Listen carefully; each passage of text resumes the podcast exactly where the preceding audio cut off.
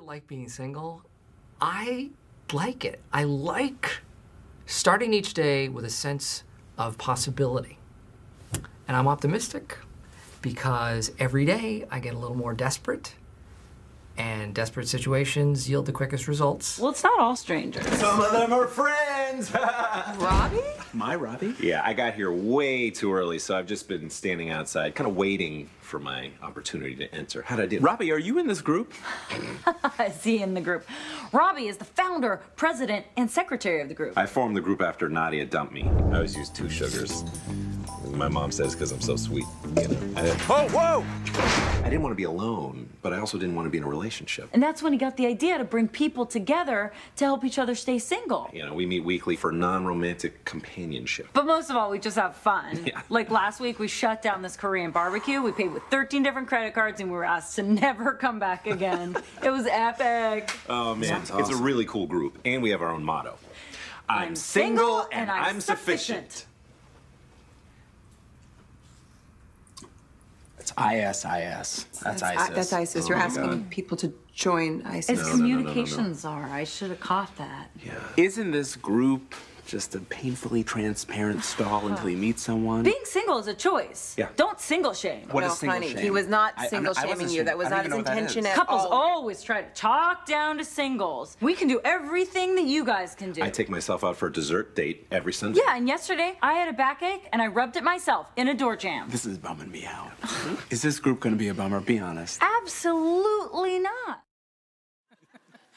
Well, good morning, everyone. I'm so excited that you're here. Those blended clips from The Office and New Girl highlight a lot of stereotypes about singleness that Richard and I here this morning are hoping to unravel and dispel a little bit. We are in one of the last weeks of our Can You Relate sermon series, where we've been talking about relationships for a hot minute, and today we turn the page and take a look at singleness this morning. And so before we get into that, though, my name is Jamie. I'm the Revive Young Adult Minister here at Hope's West Des Moines campus, and I'm really excited to get to be here with all of you this morning, and I am also a single human. Richard, who are you? I'm also a single human. Yes, it's good to be human as well. And I do a lot in discipleship and drink probably way more coffee than it would be good for anybody.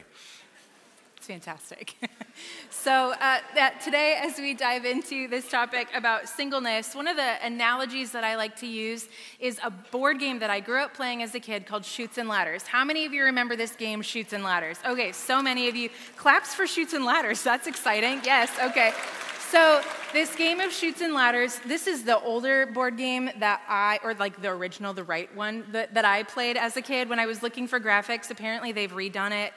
I don't know, whatever. This is the one that's familiar to me. So if you've never played Chutes and Ladders before, or it's been a while, let me remind you how it goes. The board game is a simple 10 by 10 grid, numbers 1 through 100, and there are a bunch of ladders and chutes all over the board. So you roll a die or spin a wheel or something like that, and it tells you how many spaces to roll. So you roll and count out the spaces that you're supposed to go, and if you land on a space that has the bottom of a ladder, that is a really good moment because you get to climb the ladder. If it's a really little ladder, that's okay. If it's the big ladder that almost goes coast to coast, that's even more exciting. And then there are some spaces that have chutes on them, or big slides. And if you land on a space at the top of a chute, that is a sad moment because all of that work that you've done just sends you right back down to the bottom and you have to start all over. It's a very simple game, and the goal is to get to the 100 square, all the way at the top with the big blue ribbon. The first person that gets there wins, and there's a moment of accomplishment for the person who has gotten there. And how that relates to singleness and relationships and this series that we're talking about today is our culture puts such a high value on relationships and marriage that it's a lot like this game of Chutes and Ladders, that getting into a relationship is like landing on the bottom of the ladder square. You get to climb a ladder. In the eyes of our culture and society, that you are now partnered, you get to climb. Woohoo, it's very exciting. And then when you go through a breakup, when you go through the ending of a relationship, a divorce, you go your separate ways. It's like landing on that square with the top of a chute and blah, blah, blah, all the way back to the bottom, and you have to start over. And our culture is so obsessed with marriage that we instill in our young people this idea that somehow a relationship and marriage is the 100 square. Once you've landed there, you've made it. Now, anybody in this room who has been married for an awful long time will tell you that that's not necessarily the case. And statistically speaking, I find this fascinating. If you look at adults who were single and then partnered, maybe then single again or stayed partnered, rates of happiness spike around the time of marriage and then just return to your pre-marriage levels of happiness after the honeymoon phase is over. Because as someone wise once said, wherever you go, there you are. So marriage is not a determining factor of happiness, but so often we act as though it is. And so, Richard, it's not a surprise to anyone who's single that there is a stigma around being single. Can you tell us a little bit more about where that comes from? Sure. To quote one president, it's the economy. Seriously, up until very recently, the vast majority of people who were alive lived in grinding poverty. At least that's what we would see it as. They were in a hand-to-mouth existence, they were working off the land, and they barely had enough to feed their children. And paradoxically, they had to have a lot of children because of high infant mortality rate and also because you had to have people work the land. And that was fine until they grew up and became adults, and then you could no longer afford to feed them. So, bluntly put, they had to go away. Well, how do we do that? Enter marriage. Now, also to complicate things further, this, of course, is when the particular kind of sinfulness that's acting out is where the dude's in charge and the women have no say, and that's what's going on also. So, a family couldn't afford to feed their daughters as adults, so they had to hope against hope that somebody would find them acceptable and bring them into their family and start a new family. And so there's even laws in the Old Testament to protect women who for some reason don't get married because the society would not. And if it weren't up to the laws God gave, single women would literally starve to death. Then there's the boys as they become men, and again, they got to go away too. Well, what are they supposed to do? They're supposed to find themselves a woman and go build a family and go farm some more land. So what happens if the women and men remain single? Well, the first thing that's asked of the women is, what's the matter with them that nobody will marry them? Are they damaged goods? Did something happen? And with the men, it's shame on them for not doing their duty to start a family. And even now we live in an urban society where we're not, scraping by and where we can't feed our children, there's still this sense that you ought to be married or something's gone wrong. Yes, and we see that also then in the terms that get used for single adults, whether male or female. So the most commonly used term for men who are unmarried is bachelor. And where that comes from is for a long time, these young adult men would go off to university or whatever sort of next step education was there for them, which most commonly was referred to as a bachelor's degree. And so bachelors are an educated male, and now just generally used to, that's a coverall term for all young adult or unmarried men. And then women who were unmarried had not very many economic job options. So if a woman was married, she had access to higher economic status jobs because of her connections through her husband. An unmarried woman did not have that same privilege, and so usually speaking, unmarried women could spin wool. It was one of the lowest socioeconomic status jobs available to women, hence the name spinster. Another term used for unmarried women is old maid, or also my favorite, cat lady. And so you see in the terms that are used for single adult men and women, there's even still a hierarchy there present with men and women who are unmarried. And then also there's the phrasing choices that we use towards single adults. Whether married or single, anybody can say things like this when we get together for Thanksgiving, when you see each other for Christmas. Are you still single? The still connotating that there's something better about being partnered than being single. Or, oh, honey, don't worry. It'll all happen at the right time. You just have to stop expecting it or stop looking for it, and then it will just pop into your life.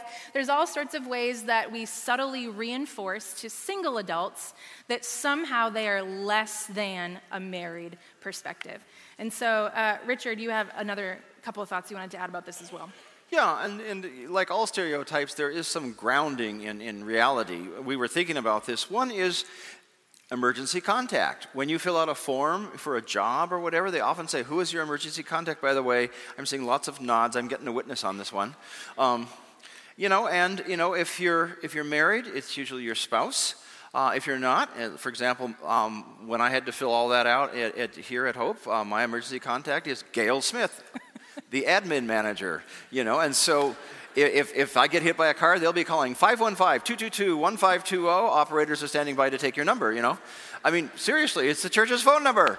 I have a feeling Gail is probably several people's emergency contact, oh, another accident, who's it this time, The other, though, is on a more serious note, it's a fear, and I think this is undergirding the still single thing of who's going to take care of me when I get old. Well, here's a couple stats, is even married people, this is an important question, because one of you is going first, and you're going to be alone. Sure, you thought on a rainy morning, thought I'd just bring that. But it's, and then if we go to what the Bible says, every one of us stands before God alone. And I think often singles represent that fear. Now, here's the thing, though. Singleness is not a condition to be cured, no matter what we think and no matter what our fears. Otherwise, Jesus wouldn't have been single. I just thought I would just leave it there. You tell him, Richard. So a lot of the meetings that I have the honor of having with a lot of our young adults as part of our congregation get into a lot of the big questions about life. And oftentimes, one of those big questions is, I really want a relationship that hasn't happened for me yet. Is there something that's wrong with me? So this cultural idea of being single associated with a condition to be cured is just, we don't even think about it. It's just buried really deep.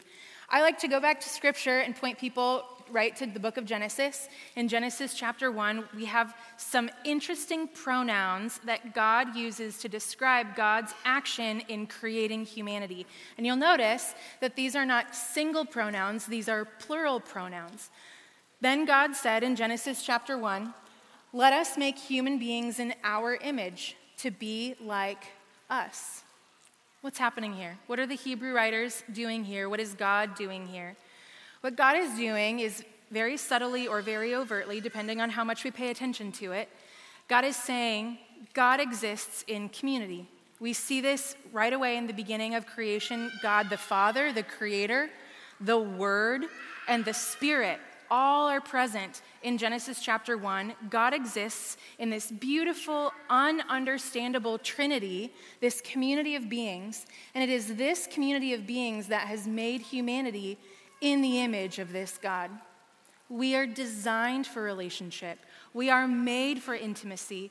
We were designed to be in close relationship with God, with ourselves, with other people. And so I love to reassure you or anybody that I meet with who's desiring more closeness in their life, there's nothing wrong with that. You were designed for that. It's okay. And so, Richard, you have a beautiful verse that brings all of this together, talking about how God sees humanity. Ah.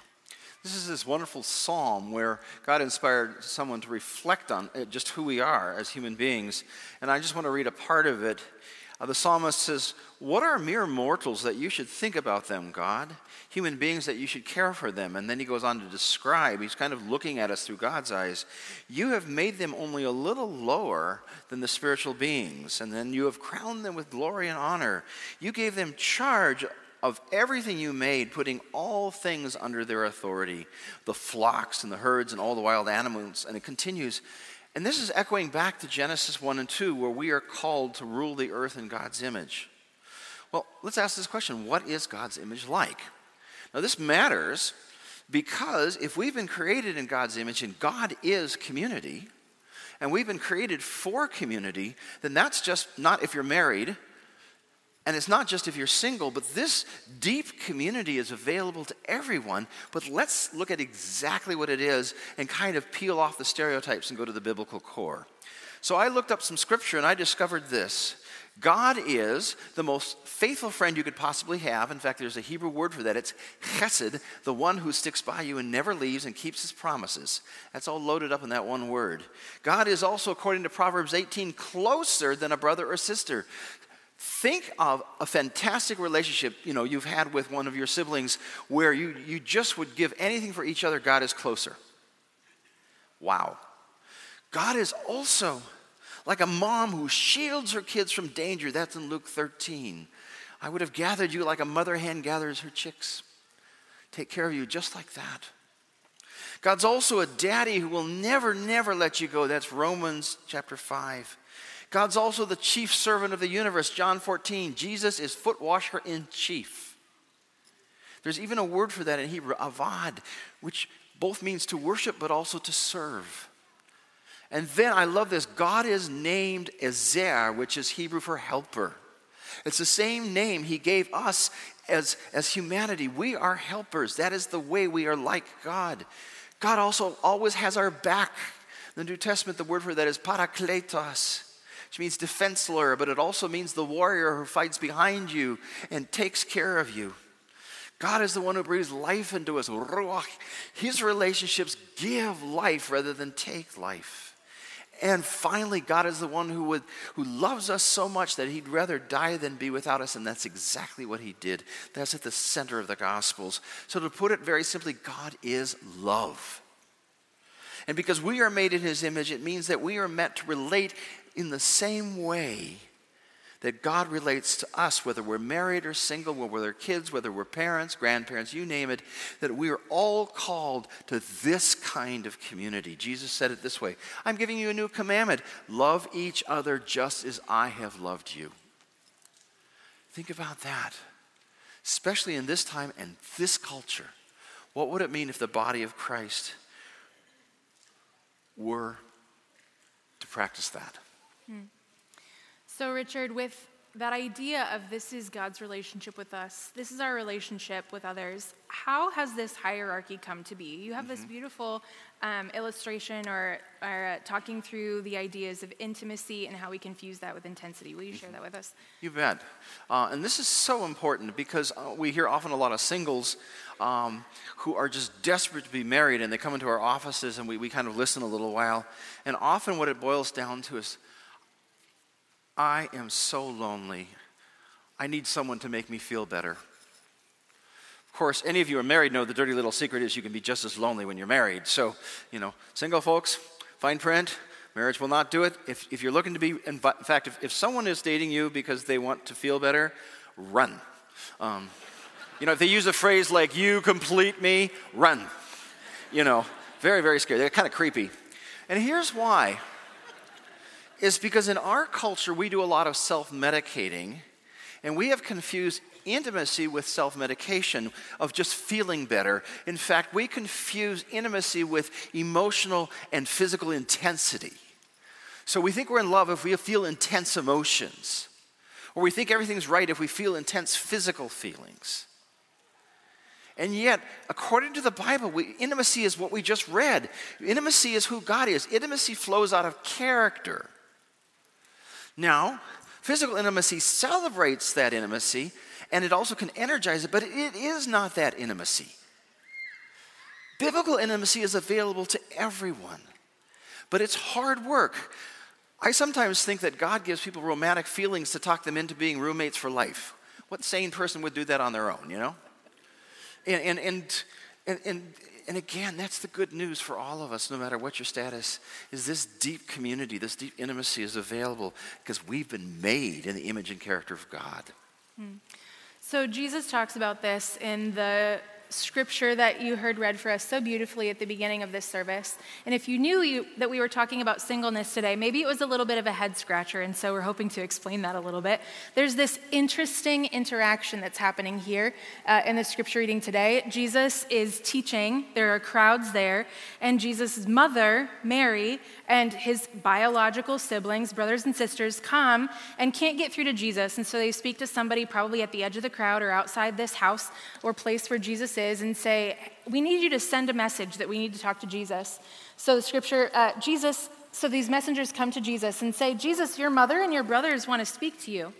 And Jesus says something very interesting. He doesn't say, okay, yes, let me follow you to where they are. Jesus doesn't say, go tell them I'll be there in a moment or I'll apparate there or whatever. Jesus doesn't say anything like that.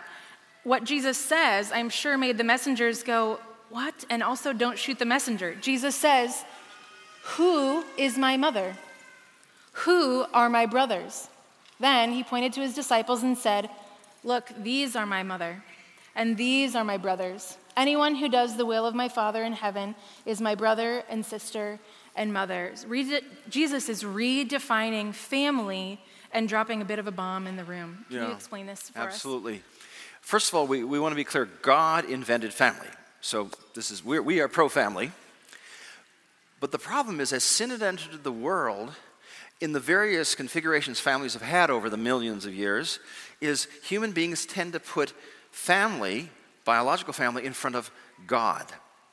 And that hurts everything. It makes the family less functional, less fruitful, less fulfilling. And it also clouds up our relationship with God. And the first century was no different, and the 21st century is no different. We worship the nuclear family, a.k.a. the Cleavers. Yes, right, as if that exists. And in the first century, the Jews worshiped their version of the family and would put it in front of God. And so Jesus is doing a little course correction here. And so he uses this time to drop this big old hand grenade, as Jamie said, and said, no, the real family before all human families is the family God has created. And you see this in the early church because it was so shocking to the Romans. They found it offensive that the early Christians referred to each other as brother and sister and looked out for each other the way Romans expected biological brothers and sisters to look out for each other. In fact, more so. By the way, hot tip, if you want your marriage better, put God between the spouse, between husband and wife, also between parents and children, and your marriage actually grows more when he's in the middle of it. Same thing, single folks. If you want to live a more fulfilling life, put your relationship with Christ first before any other relationship, and you will begin to relate now out of joy and not out of need. It's, again, long, hard journey. This journey of intimacy is not for the faint of heart, but the reward is just crazy amazing. Mm. But that's what Jesus is doing, is he's reprioritizing and saying that our relationships with each other in Christ prioritize over family relationships. And when that happens, the biological family is better. Mm. We also see this reflected in many of the letters of Paul to the early church. Paul has a bunch of letters to a bunch of different churches that he's helped to create.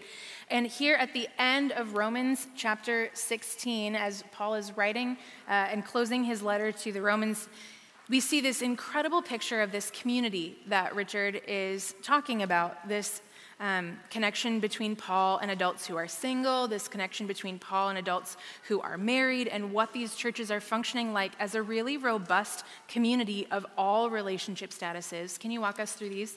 Yeah. This is just amazing. Again, Paul's single. And when you look at his friendship network, you can tell this guy's not alone. He says here, as he's doing greetings in the letter to Romans, give my greetings to Priscilla and Aquila, whom many people believe discipled Paul when he became a new Christian. They are the co-workers in the ministry of Jesus Christ. In fact, they once risked their lives for me, and I am thankful to them. Give my greetings to Mary, who has worked so hard for your benefit. These are people who are not in casual, I go to church once a month and that's cool. These people are knocking themselves out for each other. Greetings to Andronicus and Junia, my fellow Jews who are in prison with me. These are two people who literally were with Paul in prison. They were not prisoners. They were taking care of Paul. Turns out Junia is also a fellow apostle. And then finally, greet Rufus, whom the Lord picked out to be his very own. Hear the intentionality of how God creates family. And also his dear mother, and this just blows me away, who has been a mother to me. Hear that? Who's been a mother to me. Just as Jesus appointed John to take care of his mother, the deepest family connections emerge from Jesus. And then they enrich all our human family connections. Now, before we get too intense, I got just a couple things I want to share. We're going to engage in some deliberate snarkiness. So here it comes. Number one, we looked up all the heroes in Scripture. Guess what? Most of them are single. Second thing, we looked at the married main characters in Scripture. For most of them, it doesn't end well. Just saying. Oh, by the way, once again, just to remind you, Jesus was single, so clearly singleness is not a problem to fix. So just thought we'd leave that there. One of my favorite things is when Richard engages in a little bit of snark. So as we take a look at a different approach to understanding biblical family, as we take a look at what God lays out for us in Scripture, even if you look at the bookends of Jesus' life, the family that Jesus was born into, if you know the Christmas story, the interesting dynamics between Mary and Joseph, God is rewriting family dynamics there. And then all the way to the end of Jesus' life when Jesus is on the cross, if you've been here for Good Friday services or are familiar with the last words of Jesus on the cross, as Jesus is hanging on the cross, he looks at his mother, Mary, he looks at his beloved disciple, who's probably John, because John wrote the book and is referring to himself as the favorite disciple. Jesus says, Mary, here is your son, and my beloved disciple, here is your mother. And what God is doing all throughout this work through Jesus Christ and the power of the Holy Spirit is redefining how we see one another in our relationships. And so how do we as people of God, as people of faith, as Jesus people, move towards redefining this ourselves? And here's the other thing I want to make sure I want to say is this isn't just for our church family. This isn't just something that we practice within the walls of our church or within our church community. We get to be models to the rest of the world how we move towards community as family, how we love on each other really well and include one another regardless of relationship status. Yeah. Because one of the things worth noting is that like gravitates toward like. Single people oftentimes hang out with a lot of single people. Couples tend to hang out with couples. Young parents tend to hang out with other young parents. And there are delightful and really good reasons for that. But what is Jesus saying about when we only have a cultural structure of like hanging out with like? There's a lot of different ways that we can navigate that. Yep. This all comes from kind of learning it the hard way. I noticed that I'd have close friends and they'd get married and they somehow disappeared into hyperspace. You know, maybe it was a wormhole, I don't know. But I discovered some things. Number one, us single folks, when we have a friend who gets married, give them about 6 months, they're going to disappear because they got to get used to getting married. You know, that's got some work with it. As we said, you know, you have the spike at the wedding and then you're back down to kind of normal and you're like, wait a second, I thought it was going to be perfect. And then you're in the hard work of making a marriage in the image of God. About 6 months later, they come up for air. So what do you do when they come up for air? Get to know their spouse. If their spouse trusts you, you will keep your friend. If their spouse does not trust you, you will not keep your friend. And especially if their spouse feels like competition between the two of you, guess who's going to win? Not you. Also, the same would be true when a family has kids. Get interested in the kids. Always be an asset to that family, not a drain. Get to know the kids. Let me just tell you what that looks like. When I was very, very sick, Andy, one of our pastors here, he would just invite me over to his house. We'd clean the garage together. And just doing that stuff. I mean, I was being useful. Heather was thrilled. The garage was clean for once. You know, no, I didn't say that. I'll deny that. Or I would just sit there with the kids while Andy was working on remodeling in the kitchen. I was giving him time to do the work, hanging with the kids. And I was and just being there and present was just such a gift to me. That's huge. One last thing to all you married folks. Feel free to ask someone to join you going to the movies, having dinner, whatever. And you know, if we feel uncomfortable, we'll tell you so. We're over 21. We have our big boy and girl pants on. We're kind of responsible for our actions. You know, so just let it fly. We'll tell you if it's comfortable or not. One of my good friends listens to a popular podcast that many of you may be familiar with. Annie F. Downs is a best-selling author and podcaster, and she has a podcast which is called That Sounds Fun, which it really is a lot of fun. And she had done an episode on singleness that my friend had listened to, and Annie F. Downs on this podcast had said, as one of many suggestions, hey, married people, invite some of your single friends on family vacation. And that's what these friends did. There were three families, all with young kids, and then myself, and we all went on family vacation together. And I got to tell you, it was one of the highlights of that summer because I got to hang out with kids and go down the slide as many times as I wanted and hang out with them because it's less socially acceptable to just, as a single adult, go to the park and go down the slide. Like that just... Yeah, that could be awkward. Yeah, there are words that we associate with that. Creepy. No, thank you.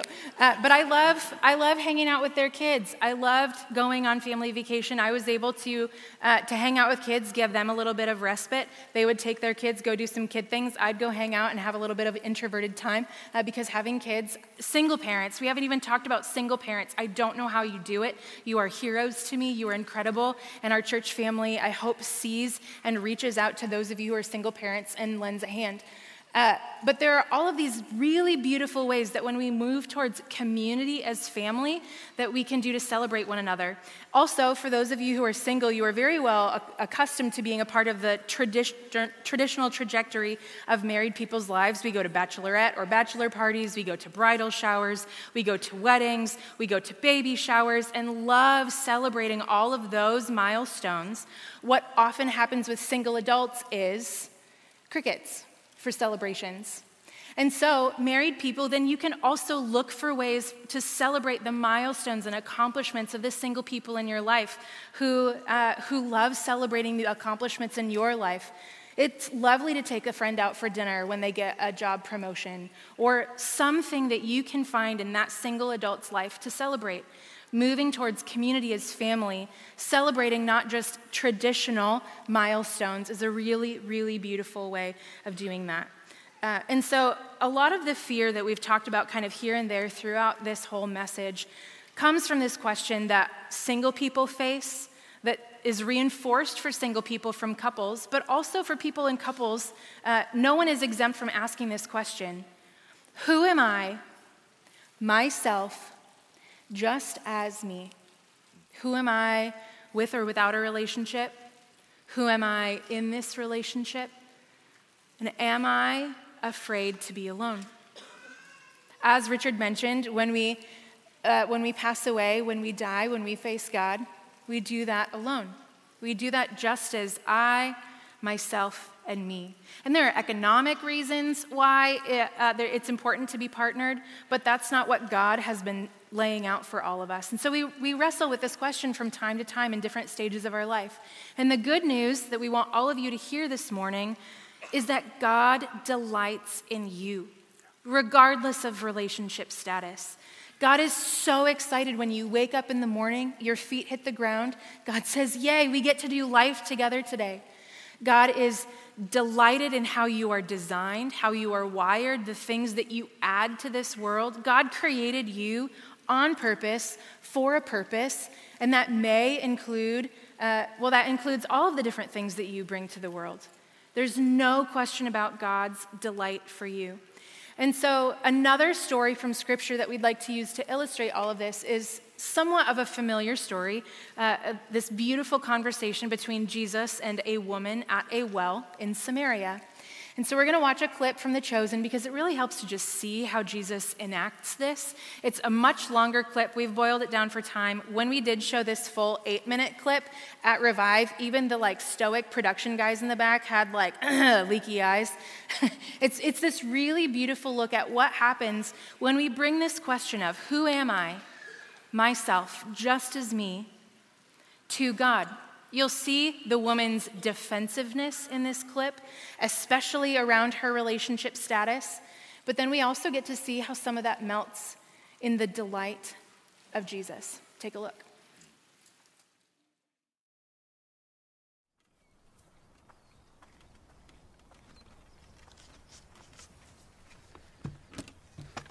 Would you give me a drink?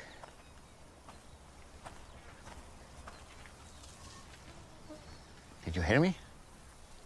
That's bad, huh? What? You, a Jew, ask for a drink from me, a Samaritan, and a woman. I'm sorry. I should have said please. You know, it's not safe for you to be alone out here. Nor you. Why haven't you come with others? Why so late in the day? Don't women come to the wells in the cool of the morning? Yeah, well, none of them will be seen with me, so I have to come out now, in the heat, as you have so kindly reminded me. Why won't they be seen with you? Long story. I'd still like a drink of water, if you can spare it. Amazing what a parched throat will do. Aren't I unclean to you? Won't you be defiled by this vessel? Maybe some of my people say that about your women, but I don't. Yeah? And what do you say? I say if you knew who I am, you'd be asking me for a drink. Really? And I would give you living water. Everyone who drinks this water will thirst again. But whoever drinks the water that I give him will never be thirsty again. Wouldn't that be nice? Prove it. First, go and call your husband and come back. I will show you both. I don't have a husband. You are right. You've had 5 husbands. And the man you're living with now is not your husband. Oh, I see. You're a prophet. You're here to preach at me. No. Usually the one good thing about coming here alone is I can escape being condemned. I'm not here to condemn you. I've made mistakes. Too many. Do you believe what I'm telling you? Until the Messiah comes and explains everything and sorts this mess out, including me. I don't trust in anyone. You're wrong when you say that you've never received anything from God. This Messiah you speak of, I am he. The first one was named Ramin. You were a woman of purity who was excited to be married. But he wasn't a good man. He hurt you, and it made you question marriage and even the practice of your faith. Why are you doing this? I have not revealed myself to the public as the Messiah. You are the first. It would be good if you believed me.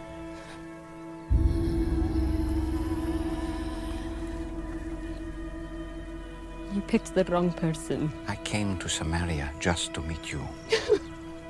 Do you think it's an accident that I'm here in the middle of the day?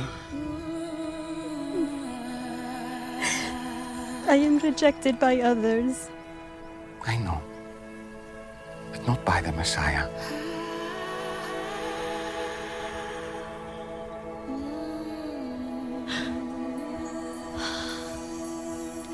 And you know these things because you are the Christ.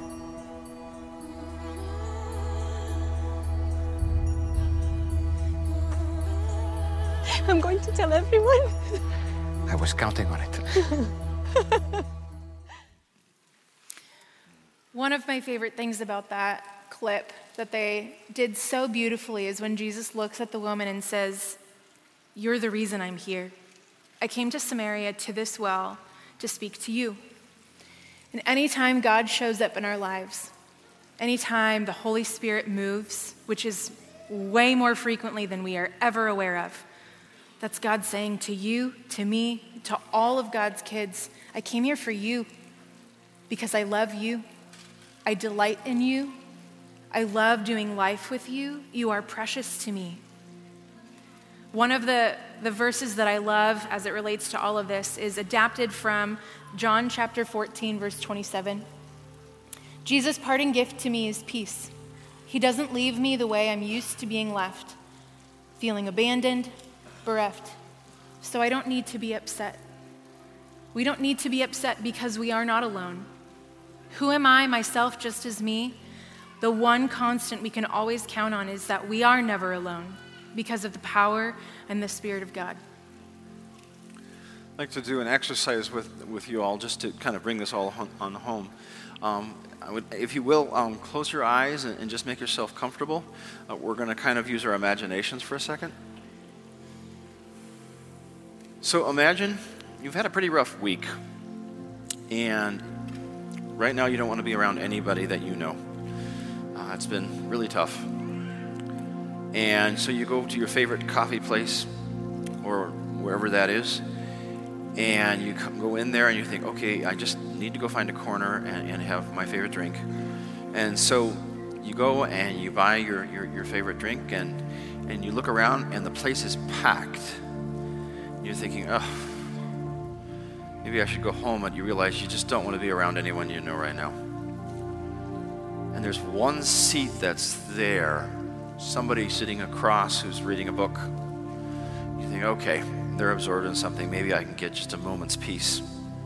You sit down, and you notice something about this person. There's a magnetism. They're the kind of person that's quite apart from physical looks, but you wouldn't mind being their friend. There's someone who looks like a really, really good friend. Obviously, they're a stranger, so there's not much to do. And for some reason, there's a point where you look up, and they do, and you catch each other's eyes. And it's not really very fun because you feel suddenly very exposed, like this person across from you knows absolutely everything about you. Everything you've done before, your regrets, your pain, your wounds, the places where you've wounded others, your secrets, your fear of the future, you're wondering if it's all worth it, and this person sees it all, and you don't know what to do with that until you notice a twinkle in their eye. A crooked smile emerges. This person says, "Come here, you. I've been waiting so long for you, and I am so glad that you are here. Because it's no accident that I came here, nor did you. And I am so glad that you're here. Let's get to know each other." That's Jesus. And this little exercise is just a way of imagining what is true for you. I invite you to join with me in a brief word of prayer, and then we're going to end just slightly differently this morning. God, we thank you for your love. We ask that as we hear Alyssa and the team sing over us, that your word would sink in, that your truth would break open our hearts, and that you'd draw us closer into intimacy with you. Jesus once prayed that us and God would be one as Jesus and God are one. God, help us to move further into that desire from you to be one with us today. We love you, and we ask all this in Jesus' name.